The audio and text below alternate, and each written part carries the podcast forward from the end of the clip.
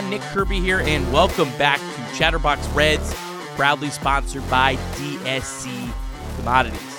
Well, big day for the Reds on Wednesday as they signed 32 year old reliever Emilio Pagan to a two year contract. Bryce Spalding will join me in just a moment to talk about that signing and more with the Reds off season. Before we get to that, I wanted to tell you about our proud sponsor, Deep South Commodities. DSC is a leader in renewable commodities for biofuels production, specializing in used cooking oil collection, aggregation, and sales. Visit www.deepsouthcommodities.com for more information. And thanks, as always, to our friends at DSC. I also want to remind you that I will be at Reds Fest on Saturday from 11 a.m. to 1 p.m.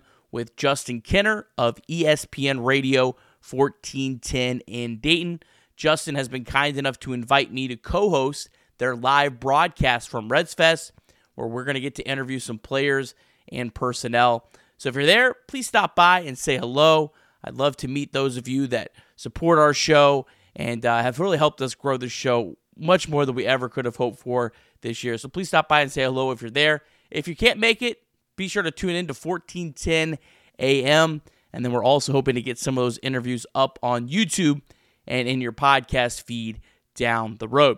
All right, well, here's myself and Bryce Spalding talking about the signing of Emilio Pagan. We also took some questions about the Reds offseason on Chatterbox Reds Live on YouTube. This was late on Wednesday night.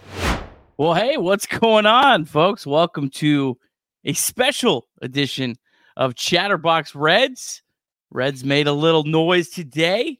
Hot stove starting to heat up, and I uh, had to bring on my guy Bryce Spalding to uh, to talk about all of it. Bryce, how we doing? Good. Always good when the uh, Red Legs get better. Yeah, and uh, they got a little better today. But here we go. Emiliano Pagan, that's the Reds' first, uh, you know, big time signing of the offseason. Relief pitcher had a really, really great 2023 season. Um, has had a really solid overall career um, but had struggled a few years prior to his kind of, uh, I guess, somewhat of a, a, breakout season last year, or maybe a re breakout season. Uh, Red signed him to a two year, $16 million deal uh, that has a player option after one year. He does get a bonus if traded. The one thing I think the Reds probably really liked about him, Bryce 59 plus appearances in each of the last three years. And then there's kind of some some good and bad here. Career 1.6 home runs per nine. Not great for Great America Ballpark. Last year, he had 0.7 home runs per nine. On the flip side, he's got a much higher career strikeouts per nine innings at 10.3, but he was down to 8.4 last year. Uh, and then his fly ball rate just dropped, uh, home run per fly ball rate dropped drastically uh, last year. So kind of a, a mixed bag. Uh, Reds paying him a nice little chunk of change for a reliever. Um, so Bryce, kind of, I guess, just let's start overall. What's your kind of just your overall thoughts on uh, uh this signing here? Yeah, I, think it's it's a positive one. I, I think it's one that don't don't view it as they signed him to be a closer or high leverage guy. View it as a maybe a buck a more expensive Buck Farmer replacement. Like he's a better version of the Buck Farmer they're gonna they're gonna get. Like you mentioned, he pitches a lot. He's available. He's durable. He does what he needs to do there. Like he, he's not going to be an eighth or ninth inning guy, more than likely, which he can be. He, he's shown that in his career, but the Reds don't need him to be that. And I think that that's a positive. Whenever you're signing guys like this, they don't have to put the entire weight of the bullpen on their shoulders. They can just come in and be themselves and, and perform. So um, I think it's a good fit. I think it's it really a, a big upgrade from the Derek Law and Buck Farmer middle relief core. Um, I, I, do really like the tweak that he made to his arsenal, which we can get into a little bit. But um, he did make a pretty big tweak and and really improved his results in 2023. So that was always that's always good to see. Yeah, kind of the Bryce. The the thing that stands out to me obviously is the the amount of money. Uh, eight million dollars. That's uh, mm-hmm. a lot for a reliever, especially with the Reds. Uh, last year, Buck Farmer was the highest paid Cincinnati Reds reliever at I think 1.75 million. So the Reds must clearly really like him. There must be something that they really like. And the Reds have had at least last year they had a entire bullpen full of dirt cheap relievers that they were able to evaluate mm-hmm. and uh, find a lot of diamonds in the rough. So hopefully that translate when you have eight million dollars to spend on one of these relievers, you might be at that next level. Now, maybe that's a little bit of wishful thinking, um, but definitely the Reds are, you know, investing in their bullpen. Uh, the other thing that does kind of stand out, I mean, you know, the first free agent, I, I think signing was uh, Reynaldo Lopez. That was ten million dollars a year. Mm-hmm. Um, mm-hmm. So, I mean, you know, this is almost kind of the going rate. Um, yeah. I I personally, Bryce, don't really care how much the Reds spend on short term deals. Um, I say, you know, max them out. I, I would rather overpay for a two year deal than underpay for an eight year deal anytime. Um, and, and, I think that's that's how you uh, keep your your organization healthy. That's how you avoid rebuilds and, and all those other kind of uh, uh, uh just um, um, scary things. Yeah, and, and like you said, well, what's the difference if he got two for twelve million or two for fourteen million? Like, there really a, a difference? Like, they probably gave him a, a, couple extra million to come pitch in GABP. Like, it is what it is. Uh, he's a good pitcher. He's going to make the Reds better. That's a that's a big deal. Yeah, no, no question about it. And, and, and I think that's a good point, Bryce. Is that there probably is a, a, little bit of a premium that you have to pay for these relievers because yeah. obviously Emiliano Pagan, he's 32 years old. I believe he'll be 33 next year. He he probably still thinking I can get one more contract after this. So if mm-hmm. I'm going to go to Great American Ballpark, I'm probably going to hurt my value a little bit at that next contract. So you're going to have to pay me a little bit more now, and um that's and that just is what it is with Great American Ballpark. On the flip side, the Reds can make up that by being able to sign uh, players like we've seen over the last couple years that hey i want to mm-hmm. come to great American ballpark to reestablish my value as a hitter um, so this is just kind of i guess you know the, the the the flip side of it talk a little bit more about his his arsenal kind of you know your research i know you've dug in this a lot more than me today uh, you've been on top of it bryce what do you what do you think about the the arsenal the changes um, and kind of what what's made him um, take kind of that big leap from 2022 to 2023 yeah, 20. You obviously everybody loves the split. I think that that's a really popular pitch because it, it just looks nasty. You see the the flailing swings and misses and, and so on and so forth. His split's not as good as Fernando Cruz's. Fernando Cruz's split's elite. Like you don't you don't get that very often. It's one of the best pitches in all of baseball. So Pagan kind of went away from his splitter a little bit. He's done a lot of right on right splits and I just it doesn't bode well. A lot of the times, that's usually how you give up home runs and, and extra base hits and things like that. So he decreased his his splitter usage by about eight percent. He increased his cutter usage by about ten percent. And the, the the big thing that really kind of took his arsenal and his game to the next step was he turned his cutter into a true cutter rather than more of a slider. Um, so with that, you are you can work off your fastball a little bit more. You can tunnel it a little bit better. And and versus his slider or curveball or his cutter that he was throwing in 2022 was getting hit really hard. His his cutter in 2023 was one of the best pitches in all of baseball as well. So he he tweaked it a little bit, a little bit less depth, a little bit more uh, velo, and, and, a little bit firm in, in the zone there. So um, he did a really good job of kind of resurrecting his career. Honestly, I mean, he was 31, coming off a really not a great year in San Diego, and uh, did a really nice job last year. So the the thing about him is he attacks hitters. Um, he he comes right at people. He's not afraid to get hit. He does get hit kind of hard, but he, he limits what happens with that. He he only gave up five home runs last year, I think it was. Like uh, he was one of the top pitchers in the league in like infield fly outs.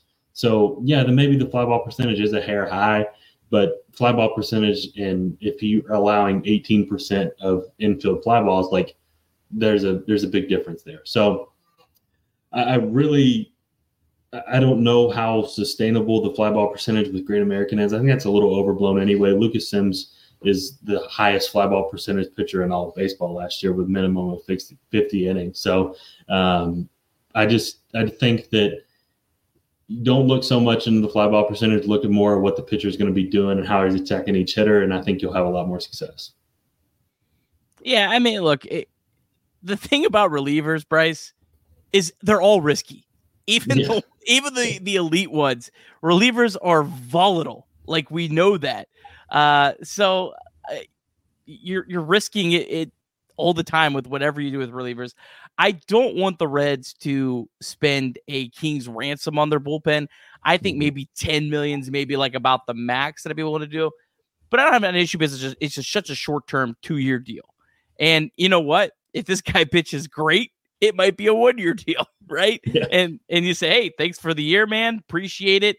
Um, hell, maybe maybe he's so good you can offer him a qualifying offer. That's maybe really dreaming. Uh, that's yeah. That I don't. Has there ever been a reliever get a qualifying offer?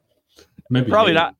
yeah, maybe maybe Hader. That's about that's about it. But uh yeah, I um look, it's it's exciting to see the Reds um um you know making a move and and kind of getting rolling. I think this hopefully uh uh allows some people to take a deep breath and step back and say, Yeah. okay, they're actually going to spend a little bit of money. They haven't been completely lying to us. Uh, and uh, I think this is the first of of of, of a lot to come. Um, We'll get into that a little bit more. Um, but just I don't know, Bryce. Any other? You know, I don't. I don't have any incredible thoughts about Pagano other than hey, I, I like it. I'm for it. I don't think it's uh, I don't think it's some giant needle needle mover, but it's another quality arm, or at least has the potential to be a really quality arm with some upside that you've added to your team. And uh, the Reds are better than they were yesterday. That's pretty much how I view it right now.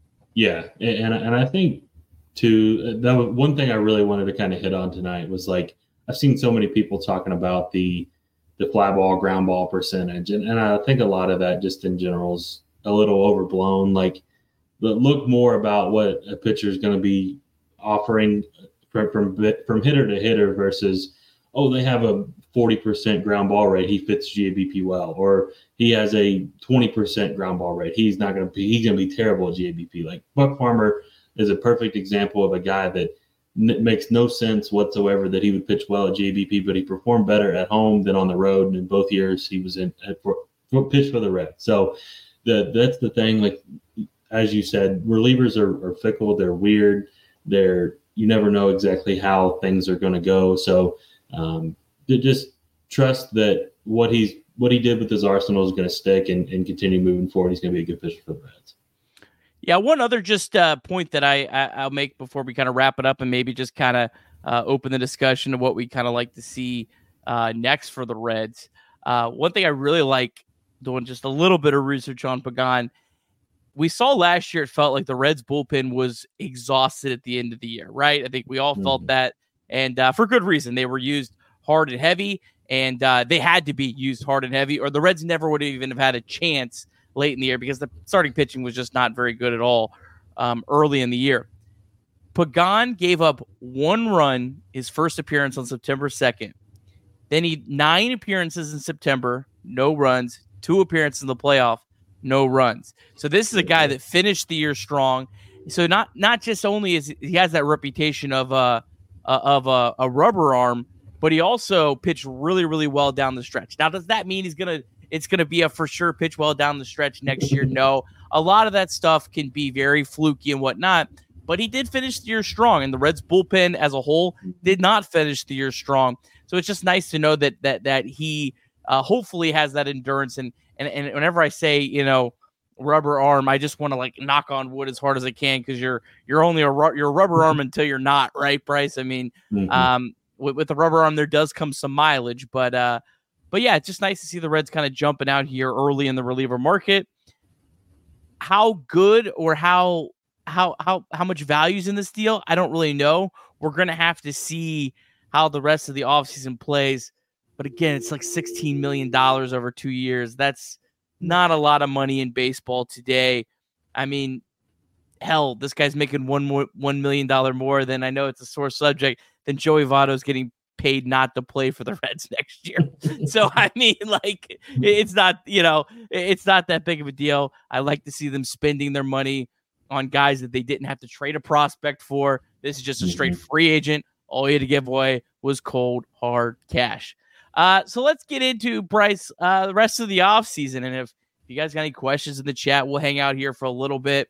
I'm not going to try to be on here too long because I got to pack because I'm heading to Cincinnati tomorrow, tomorrow night after work. So, uh, uh, but we'll uh, answer any questions you have. First question kind of leads right into it. Our guy, Mark Fetters, appreciate you, Mark, as always. What position do you think they'll sign next? I mean, Bryce, it feels like starting pitching is the hot. At least it feels like to me the Reds probably want to secure at least one starter before they maybe look towards. I'm not saying they're not looking now because there was reports of like Candelario, but I, I, it feels like they want to get that pitcher first and then kind of worry about whatever's next. Do you kind of feel that way? Yeah, I think pitching that swing type position or type type role. Uh, I think that's something Krall really kind of hit on in, in, the hot stove that he talked about was how important it is to have somebody that is comfortable with starting and relieving.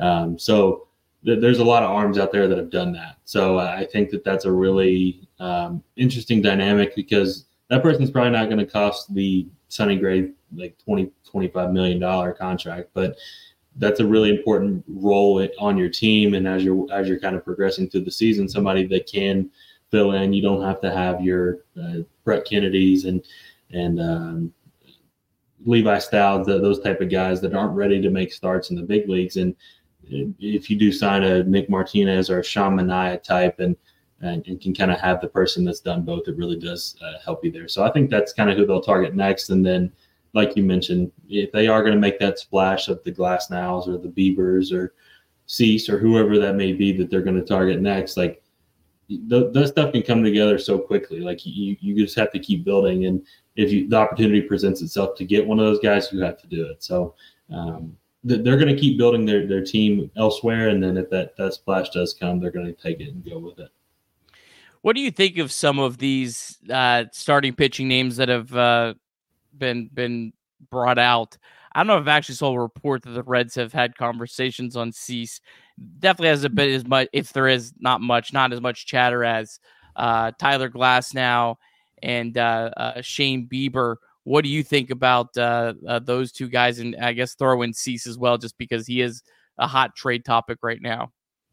Yeah, I think Glasnow and Bieber are interesting because they both dealt with some injury history even as late as early as last year. So I think the biggest thing that with those both of those guys is their rentals. They're they literally be here for a year and, and more than likely moving on. They they they had something similar with Gray in 2019 when they traded for him. But um, I think it's interesting. I, think Glasnow would be awesome. I think it would be really cool to have a true front of the rotation ace, solidified ace that, that you could kind of rely on. Um, maybe he only pitches 120 to 140 innings for you, but if you do make the postseason, which I think we all expect the Reds to make the postseason next year and make that next jump, that's a guy that can come in and, and legitimately dominate a game. So um, he would be probably my first choice amongst the ones that seem a little bit more realistic. Like you said, I haven't heard them uh, rumored on Cease. I feel like that's a Dodgers all over him. But um, Cease would obviously be the first choice. He's a, a, solidified one or two with two years of control. Like that's Luis Castillo again. But like, I don't know if, if the Reds are going to give the asset that's going to take to get a Dylan Cease there. So um, I would definitely prefer Glasnow of the two between Bieber and Glasnow. I I don't know how much Bieber has in the tank left. I know he's lost a little bit, little bit of velocity, had a little bit of forearm troubles last year, which is always scary. So um, would definitely be very happy with either, obviously. But uh, yeah, let's let's do it if it's there. Yeah, I don't. Uh, I I don't see Cease just because of how much control he still has left. I don't think the Reds are going to be willing to give up the kind of trade package um, that that warrants um, um, Dylan Cease in return. Uh, I'm not saying it's impossible. I just I, I doubt the Reds are going to go that far. Um, mm-hmm. Now there's there, has been a lot. Of, so Glasnow versus Bieber. I think there's pros and cons with both of those guys. I actually like that Glasnow cost more. Uh, Glasnow's mm-hmm. making twenty five million dollars, and I, I, there was a fun conversation on on off the bench today uh, about Glasnow versus Bieber. Um, Bieber's set to make he's Bieber's in arbitration uh, Glasnow signed a, contra- a contract through his mm-hmm. arbitration mm-hmm. years. but Bieber's set to make about twelve million dollars. And why I like the Glasnow cost more is when you cost more, you're going to demand less prospects back. So yeah. basically, in, instead of trading a prospect, you're just taking on more money. Now you're still gonna have to give up something of value for Tyler Glasnow. I don't think the Rays are gonna let him walk. Um, are, are gonna, or you know, are gonna trade him for nothing. Um, mm-hmm. I think eh, there's got to be a team that's going to give up something for a pitcher of his caliber. Uh, but he he kind of I think fits a little bit more of you might be able to make a package that's going to hurt, but it's not gonna it's not gonna like rip through your farm system. Um, and, and I think Glasnow just has more upside than Bieber at this point in his career. Um, there's just a, it just feels like there's a lot of red flags with Bieber. I know he did pitch really well at the end of last year, where he kind of felt like, all right, maybe he's getting back on track. Honestly, though, either one of those guys make the Reds better. Um, yeah. So I, I but I also, I also, Bryce, I kind of, I see, I see the Mets like looks like they're signing Luis Severino for one year, thirteen million and I'm just like, man, you can get him and hold on to all your prospects. You know what I mean? Mm-hmm. That it, it's where it's kind of do you kind of feel like it's a hard balance there with that?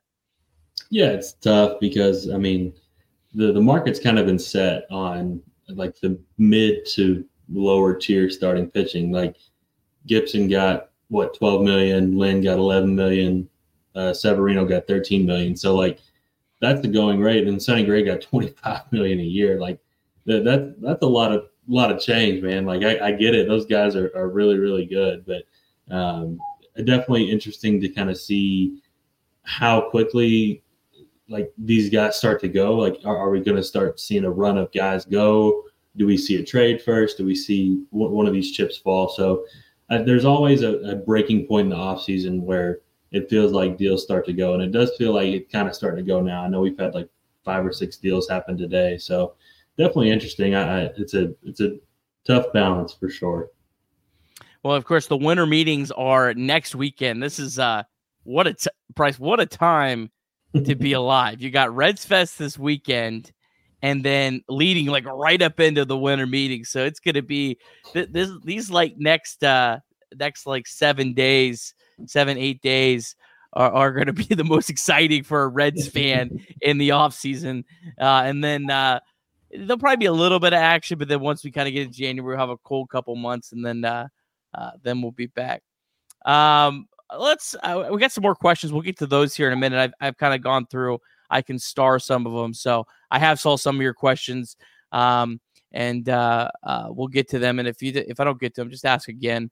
Uh, I try the best I can to to to live click and go along as I go, and also try to have somewhat coherent sentences. Let's talk about the position side. I know I've kind of given my man. I want Jorge Soler, one Jorge Soler, one Jorge Soler. I like Candelario.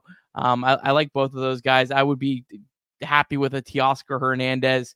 Any offensive players that that really stand out to you? And I guess also while you answer that, how big of a need do you think there is?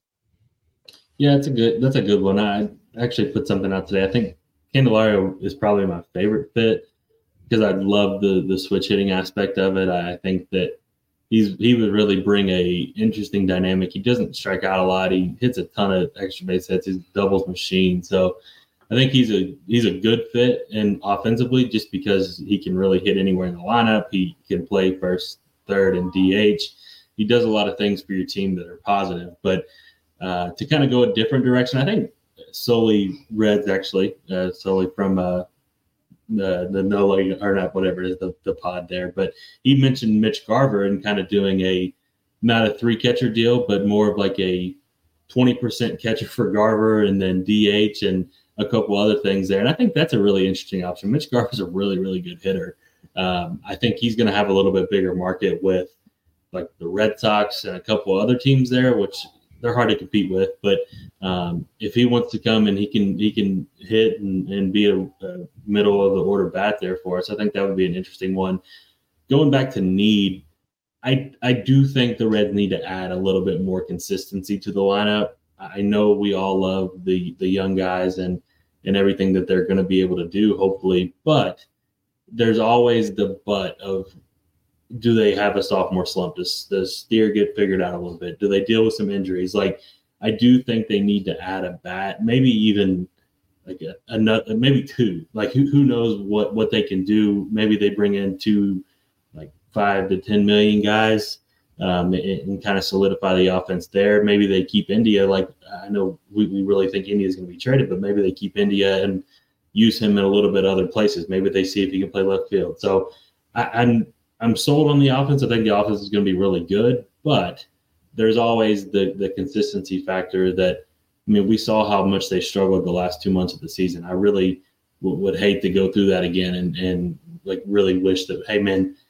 we could have had Jeimer Candelario for I don't know 10, $10 million or twelve million dollars on on a two three year deal, and it would have made a lot of sense right now. So, yeah, yeah. I mean, you don't want to get to the the trade deadline and uh, wish you would sign someone and then have to give up a plethora of prospects for. Yeah, I'm with you on on that. Mitch Garver's an interesting. I I, uh, I was actually talking to a friend uh, about him the other day, and uh, yeah, he's he would be interesting. You know, kind of would give you a third catching option, not a Curt Casali. He's an offensive guy. He was DHing for the World Series champs. Um, but yeah, he he would kind of you know he could you know maybe catch I don't know uh, a game a week, kind of kind of and, and just give you like that that uh that option. So he's interesting. There's just there's a lot of different the the weird thing about this offseason Bryce for me, at least kind of what I expected it would be a year ago this time, is that there's so many ways that you can make this team better, but there isn't like necessarily one obvious way, other than maybe obviously newer pitching. But you could you there's a there's a reasonable take that you could just go sign all relievers if that's the way the market is, and you can make your team better and that way, or you just sign all starting pitchers, or you just go crazy offense.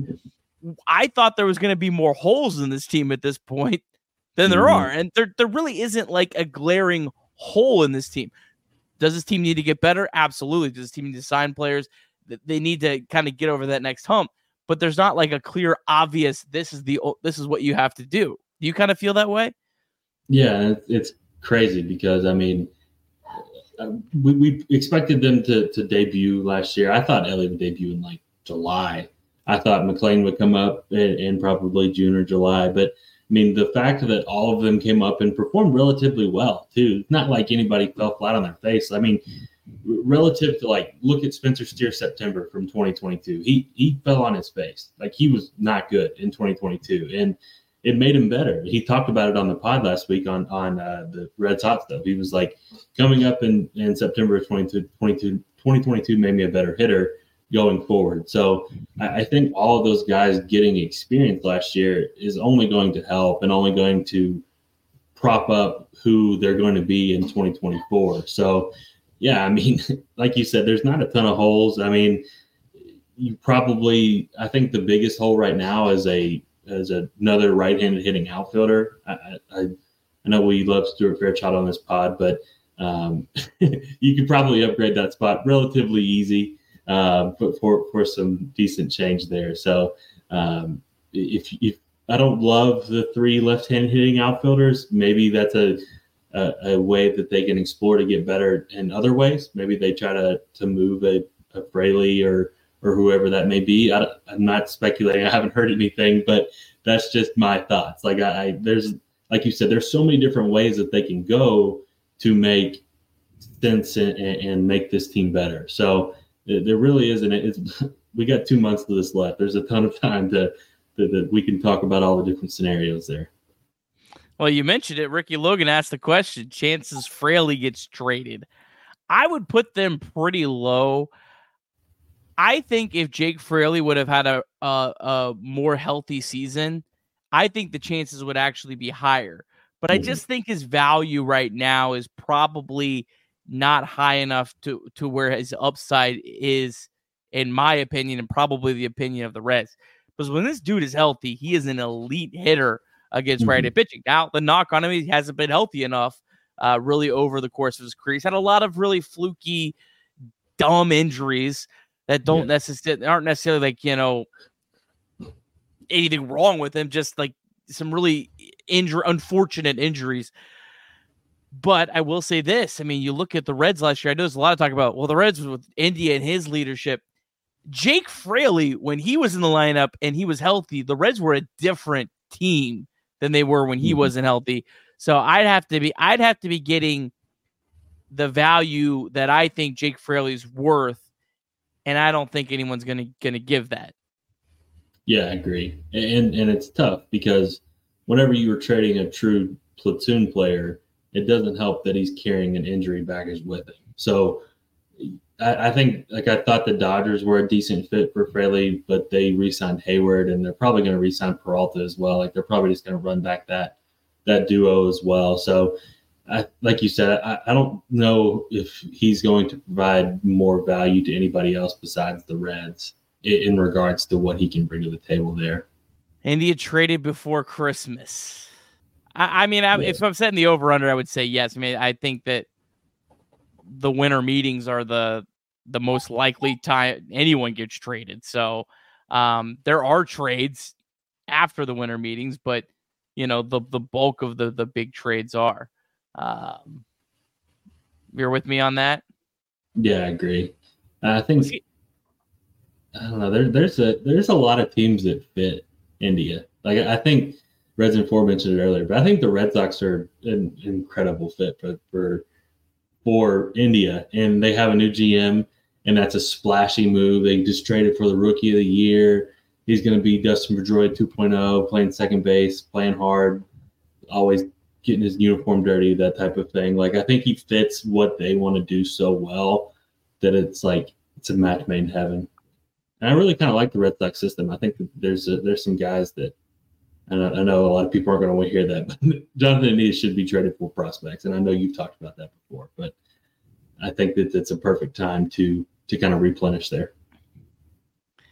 Yeah, it'll be interesting to see Reds Fest this weekend. He is on the the list there. uh, there has been players that uh, I think I believe I probably I can't remember a, player Pacific, but I believe there was a player that got traded right before that was like on the list. That of course obviously went off of the list. Did the, the Reds made someone go to the Reds made someone go to Reds Fest last year. It was a reliever, and then they DFA'd him like two weeks later. Who was we got it? Bubba Thompson on there this year. Yeah, Bubba Thompson ain't gonna make that major league roster, but hey, he gets to go to Reds Fest. So, uh, congrats. There was, uh, if anyone in the chat can remember, there was there was someone that was at Reds Fest last year. Was a reliever, and he he got dumped like two weeks later. And I was like, man, that poor guy had to go sit through Reds Fest all day. Although you know, hey, maybe he had a good time. Um, how much value does India have on the trade market? This is the this is the million dollar question. I I don't know. I mean, look, Jonathan India is a valuable player to certain teams, mm-hmm. and I, I've said it a million times. So I'm sorry to the people that you know watch all the time, but India's a player that if you're in a full win now mode and you don't have like a, a lot of you need just a, some bats Indy's great, great for you. I don't feel like the Reds are kind of in that spot because they have just uh, such a solid with with Marte, Elly, McLain, and I don't know if India really fits that utility role guy. Uh, he's not going to be happy with that type of role. So I don't know. I would be all for the Reds trading him for lower level prospects. I feel like that's what uh, the best return you get back is, just because of what the type of team that's trading for him is going to be willing to give up. Yeah, and, I think you made a good point there with the, the win now team. Like I see a lot of people are like, oh, he's going to go to the White Sox or he's going to go to know, wherever. The, the, those teams are going to trade for Jonathan India. He's in arbitration now.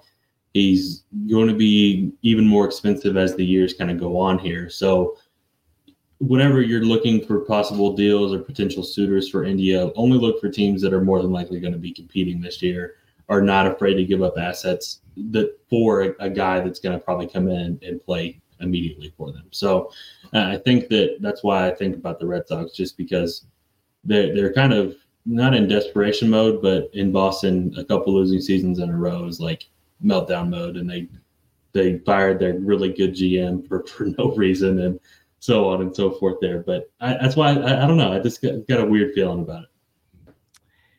You need to find a team that was in the same spot the Reds were in going into 2020 when they had to go out and sign Mike Moustakas. That's yeah. the team you need to go find to trade Jonathan India to.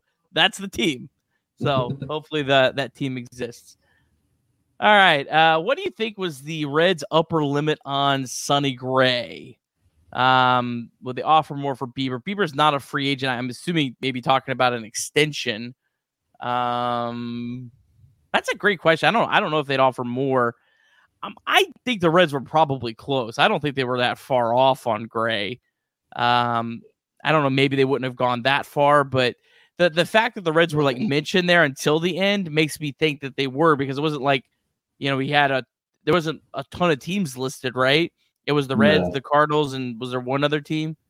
I don't even think there was another one. I, I th- like I, I, don't have specifics, but I, I, will say that I know the Reds were, were very close, and, and I know that that there's a lot a lot to be said about how much the Reds did offer there, and you don't get mentioned in the Aaron Nola. Jeff Passan put the Reds yeah. in the Aaron Nola sweepstake. That's 170 million dollars that Aaron Nola received from from the Phillies. So, yeah, I, I, I just really think that that says a lot about the Reds, and and there's a couple things with the Cardinals in Gray deal that makes it a little bit more intriguing to, for him to take that. First and foremost, he's going to be making 35 million dollars at age 36. Like that's tough to pass up. For one, he's who knows if he's going to even be pitching at age 36. Like, uh, and then um, he got a full no trade clause. He got uh, a, a, couple other things. That I know there's a mutual option at the end there for 30 million dollars. So the Cardinals really boosted that deal in order for it to make a lot of sense. I know he talked about how he always wanted to play in St. Louis and this, that, and the other. And uh, I think he fed he fed the St. Louis media what they wanted to hear, and they're the best friends in baseball, and so on and so forth. There, but hey, I'm happy for Sonny. He got paid, and he deserves every bit of it. And and we'll see him in April or whenever we play him. Yeah, Sonny Gray was awesome with the Reds. You know, pitched incredibly well for the Reds for several years. I think if 2020 is a full season, a lot of players like like Sonny Gray uh, like maybe even like a guy like Mike Moustakas, I think they're viewed a lot differently, like in, in terms of like the Reds like lore and fandom and all that. Um. I would have loved for the Reds to get Sonny Gray. When I think it got to that much money, it's it. I, I wouldn't have like been mad if the Reds signed that, but it kind of got into close to that uncomfortable range. Of like ooh, that's a lot of risk. Um, I, I, think the Cardinals are a little more desperate. That's why they ended up going there. I like I don't think they did anything wrong at all. Like I'm not gonna mm-hmm. sit and be, yeah, the Cardinals, that's a terrible contract to us. But no, they they needed a good pitcher. They went and got one. Uh, but I hope that contract completely bites him in the ass and he sucks. So we'll see. All right, uh, P- Reds at four. Pagán doesn't make Sims expend- expendable in a trade, right? He's his last year of arbitration. I don't think so because the Reds could have kept Sims for a lot cheaper. Uh, mm-hmm. I think I think the Reds, you know, obviously could use both. I, I, I would never put anything past Nick Krall if the. I think with Nick Krall, he's always open to trade anyone if the price is right. Uh, but I don't know if I see anyone giving up enough for for for Sims to to get traded. Yeah, um, I think I'm the same same way. You may as well just. He's a high leverage arm. High leverage arms are kind of hard to come by for pretty cheap, so I would like to keep him. Oh, Joel asking the hard hitting question. What percent chance do you put on Ohtani signing in Cincinnati? Should we start a GoFundMe? Uh, 0.1%. Am I too high, Bryce? 0.01. He's not yeah, moving. uh, you know what? I will ask you this in a more fun way because me and Trace were talking about this the other night. Do you, if it was up to you, would you want the Cubs to sign him? No, absolutely not. I, I've seen that go around, and I think that, I mean, I do not want to play Shohei Ohtani for 15, 16 games a year or whatever that may be.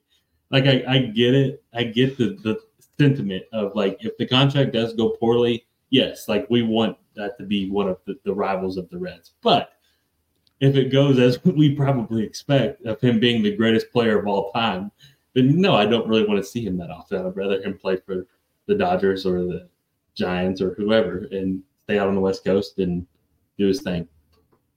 I go back and forth on that because I, I think that contract could age really, really bad and completely like hamstring the Cubs. I don't know. That's uh, it's yeah. Man, I wish I knew what the plans were to get Blake Dunn on the roster. Perhaps 300 more minor league at bats.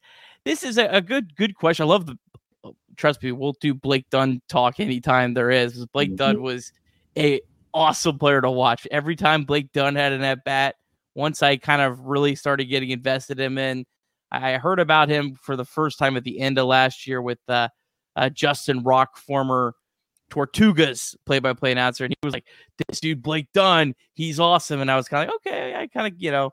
And then he just like I was looking at some of his numbers in like May and June. I was like, hey, maybe this guy is something. and he's just a fun player to watch. But mm-hmm. Sean, Blake Dunn and Jacob Hurtubise is exactly what you want. They are players that I think are major league caliber players, but you can stock them in AAA. They have options. That's great. You love you love having that. So um, I think you hope that the Reds don't have plans for Blake Dunn or Jacob Hurtubise to get at bats. You hope their plan A is for those guys to get zero at bats. Because if that's their plan A, the major league roster is better, and they're probably still going to end up needing to get at bats at some point because that's just how baseball works and there's injuries. So you want to stockpile as many of these guys as you can in your system. Um, and I hope Blake Dunn forces their hand at some point. It'd be great if you kind of get in that problem. The Reds keep I hope the Reds keep having that that same a lot of the same problems they had last year where you know, like, oh, we, we, we always have too many guys. I hope that's an every year problem because that's what healthy organizations do. The Rays always have that problem. Yeah, and I think one thing to consider with that is all three of the Red starting outfielders last year missed time due to injury at some yep. point. Benson, Fraley, and Friedl. So there's going to be those opportunities. That's why you have to. do. That's why you probably need to sign somebody. That's probably why you have the Jacob Hurtubise and Blake Dunn. And hell, they may be hitting 360 in June or July, and Blake and Will Benson and Jake Fraley and TJ Friedl are tearing it up in the big leagues, and that, like you said, that's a good problem to have. Like that, these the Reds have never, and at least recently, have never had this pipeline of, of the guys that the AAA team's actually going to be good. Like the Louisville Bats were good last year for the first time ever. Like we weren't just having retreads and like no offense to the Jason Voslers of the world uh, and and those guys. Matt Reynolds, he just signed with like a I think he signed with a KBO team. He's going to hit like 50 home runs over there. But um, so. those guys just, I don't know. I, I'm just happy that we have real life people that can help the major league roster there. Yeah, no question about it. All right, what else do we got on on here? How bad did Marte get injured? Have you? I haven't saw any updates on this. Have you, Bryce? Yeah, they said I don't think they said it wasn't too bad. He's going to get checked out in Cincinnati. He's coming to Reds Fest, so um, I think he's think he's fine. They're probably going to shut him down till February, but I he he walked off the field. They, they said they made it seem way more dramatic than it was. They're like he had to be like helped off the field, but it was pretty much one guy, and Marte was just walking with his arm over him. So I think I think he's fine. When the, the Twitter legend Genosaurus Rex found the clip and did, I was like, okay, I, I think I can, yeah, I, I, I, can, I can breathe again. And I'm sure, I'm sure, folks, go on, go on to X.com. There'll be Reds fans tweeting out pictures of uh, of Marte walking around at Reds Fest, reporting on it, and that's why Reds Reds uh, fandom is undefeated. Uh, I love it. This is all for you, Bryce Spalding. What are your thoughts on uh, uh Alfredo Duno, Ricardo Cabrera, and uh, Sheng En Lei? Did I say that right? The Reds yeah, killed right. it in international signings recently. They have killed it, and they have a really another really exciting prospect coming in January, Adolfo Sanchez. Um, so yeah, we'll start with Duno. I think he's the best catching prospect. Well, I guess Tyler Stephenson was a good catching prospect, but yeah, we'll we'll go with Tyler Stephenson. He, he's a really really good catching prospect. He's young. His swing is super dynamic. I just posted a video of him on my on my Twitter the other day. If you want to check it out, um, but he has a he has like a I know you guys are to not like the comp, but he almost reminds me of Gary Sanchez in a lot of ways. But Gary Sanchez was a really highly coveted player coming up. He just didn't take care of his body when he got to the big leagues. But he's that level of hitter. He's that level of if he can really swing it, he's got a lot of power. So I'm really excited about him. He didn't catch all of last year with an elbow issue, so um, I'm excited to get see him get back behind the plate and, and kind of refine some of his skills there. He's so young. I don't even know if he's going to come over and play in the Arizona League or not this year. I think he may even play another year in the Dominican League. So we'll see on him. Ricardo Cabrera um, had a monster year in uh, the Arizona League last year. I, am really excited about him. He he's probably one of the best pure contact hitters the Reds have in the system. Um, he, he ended up hitting like probably close to 320 last year in the Arizona League. I don't have the numbers pulled up with me, but um, he's playing winter ball in Australia, I believe. I think they stream those games if you guys want to check them out. But I'm really excited about him. I don't know if he's a shortstop in the future. He's probably a second baseman, maybe a third baseman if he's got the arm for it. But um, I'm really excited about his hit tool. I think he'll progress a little bit more with power as well. Um, and then Cheng In Lee, um, he just played the field last year in the Arizona League. Uh, a little overmatched. I, I, I, think that was expected. He came right over. He was playing high school baseball pretty much in Korea. I believe that's where they signed him out of. So I think he's going to have a little bit more of a waiting period. I think they're probably still deciding on if he's going to pitch or if he's going to hit. I think they like his contact skills as a hitter. He's fast. He, he can he can go get it in center field. So I, I think he's going to be a little bit more of a project than the other two. The other two are really like legitimate prospects. Like I think they're legitimate guys on like you can start seeing them pop up on like MLB top 100 list coming up soon. So I, I think the the first two are really really exciting. I'm, I'm still in wait and see mode on on on Lee. I, I'm not totally sure what we'll see out of him. I think he'll probably spend at least another year in the Arizona uh, Complex League there, just continue to develop, get stronger, and, and continue to go through that there. Australian Winter Ball. I got to check that out. Is that actually that's actually in English, right? Yeah, yeah. No, the, the, there's a guy on on Red's Twitter. He caught one of Ricardo Cabrera's foul balls.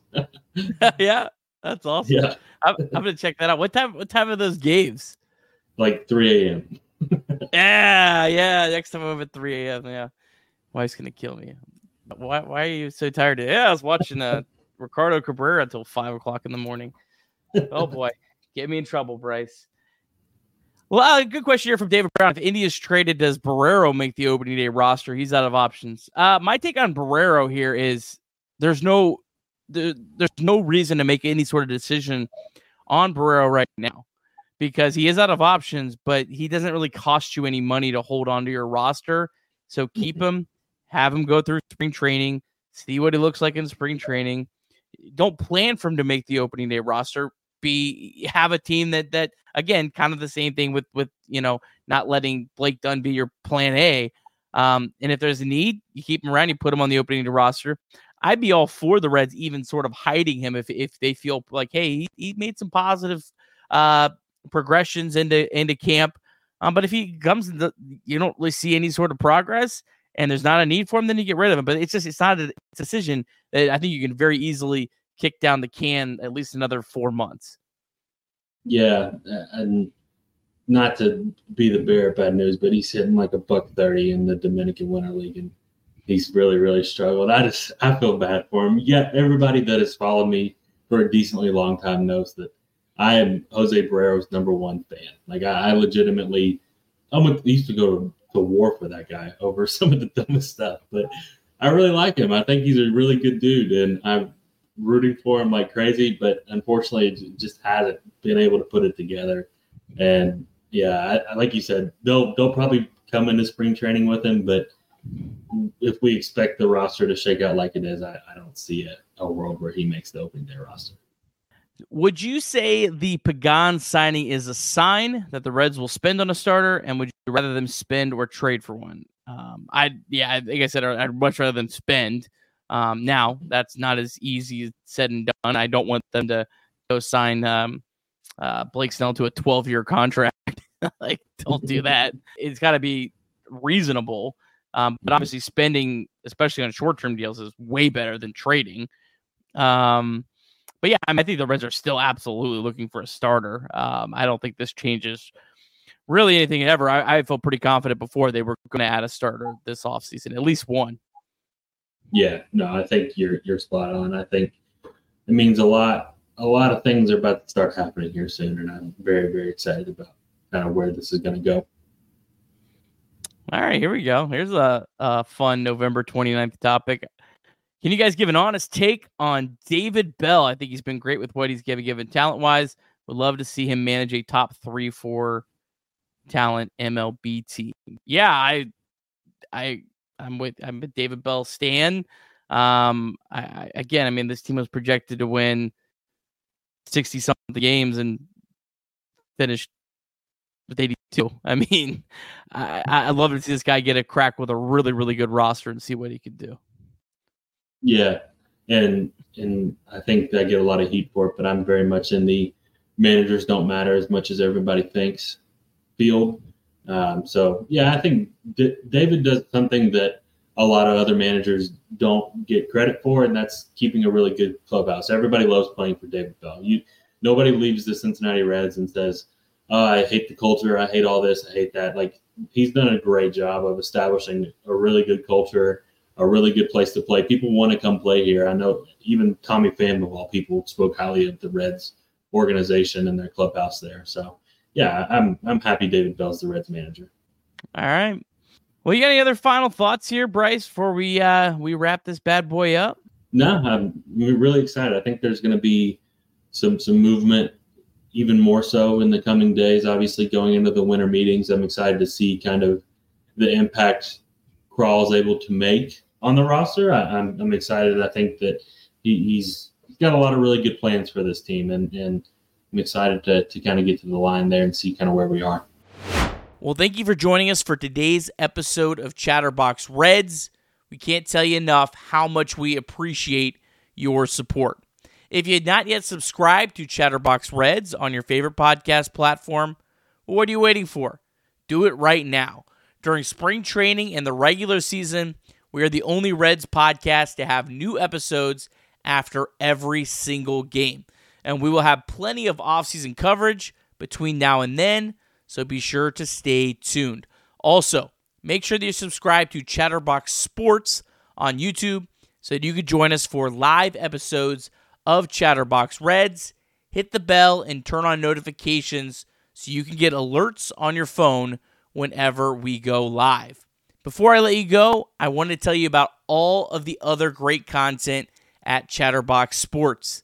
First off, there's our flagship show, Off the Bench with Thom Brennaman, from 10 a.m. to noon, Monday through Friday on YouTube, of course, on Chatterbox Sports. Off the Bench is also available everywhere you get podcasts. Great podcast listen uh, for your drive home, as it's usually posted uh, by 1 or 2 in the afternoon every day. Then there's Chatterbox Bengals. They go live after every single Bengals game. Similar fashion to what we do at Chatterbox Reds. Those guys are doing a great job covering the Bengals this season. Speaking of the Bengals, there is Chatterbox Clicker with coach Kyle Caskey, former Bengals coach. That is every Tuesday night. Coach Caskey breaks down film from the latest Bengals game in a very innovative show on Chatterbox Sports that you do not want to miss. And if that's not enough to fill your NFL fix, there's Mac and JT. That is Wednesday nights on Chatterbox Sports on YouTube. Uh, that is all things NFL. They go through each and every game. And then our newest show, Chatterbox Bearcats, that is with host Charlie Walter, formerly of Reds Live, covers all things UC sports. They are going live on YouTube after every single UC basketball game. So that's on course on Chatterbox Sports on YouTube. Chatterbox Bearcats is also available everywhere you get podcasts. Links to all those shows are in the episode notes today, so be sure to check them out. Give those guys the support that they deserve. Well, thank you so much for tuning in today. Hope that you have a fantastic day. And as always, go Reds.